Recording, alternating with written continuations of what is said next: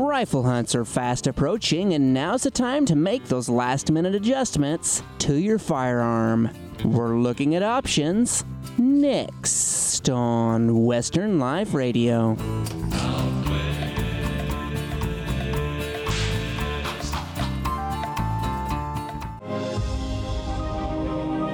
Explore the universe from one of Utah's dark sky parks.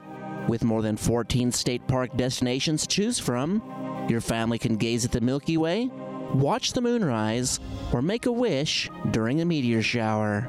With the right telescope, you can find nearby planets, tour distant galaxies, or capture the heavens with your own deep space photography. Your adventure begins with a camping reservation and a clear view to the darkened skies. Launch your epic nighttime adventure at stateparks.utah.gov.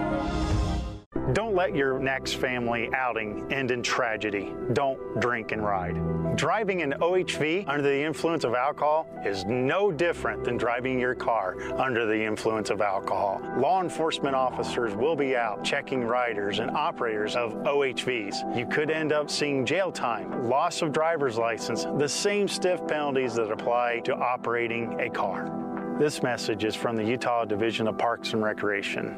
Ride responsibly. Get any last minute rifle work on your firearms before the hunts arrive. Brant Taylor with Taylor Gunsmithing suggests some popular options. People are starting to get their rifles ready and things that they need done for the hunts. This is the perfect time. If you didn't have it done already, been doing some muzzle brakes on people's Magnum rifles so they don't kick quite so hard and mounting scopes, that kind of thing we'll get you fixed up, especially if you give us a little time. Don't want to wait till a week or two before the hunt.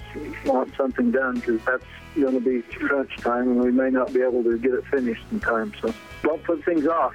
Just got a lathe, so we don't have to send the barrel work out anymore and here in house, and that's pretty exciting.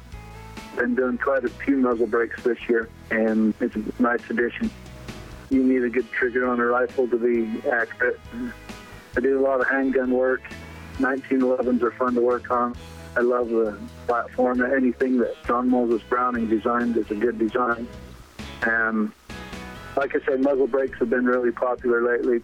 People have bought Magnum rifles and they don't like the way they kick so hard, so they go with the muzzle brake to help tame that recoil. Thanks for joining us. May all your days be filled with new adventures. I'm Brian Brinkerhoff.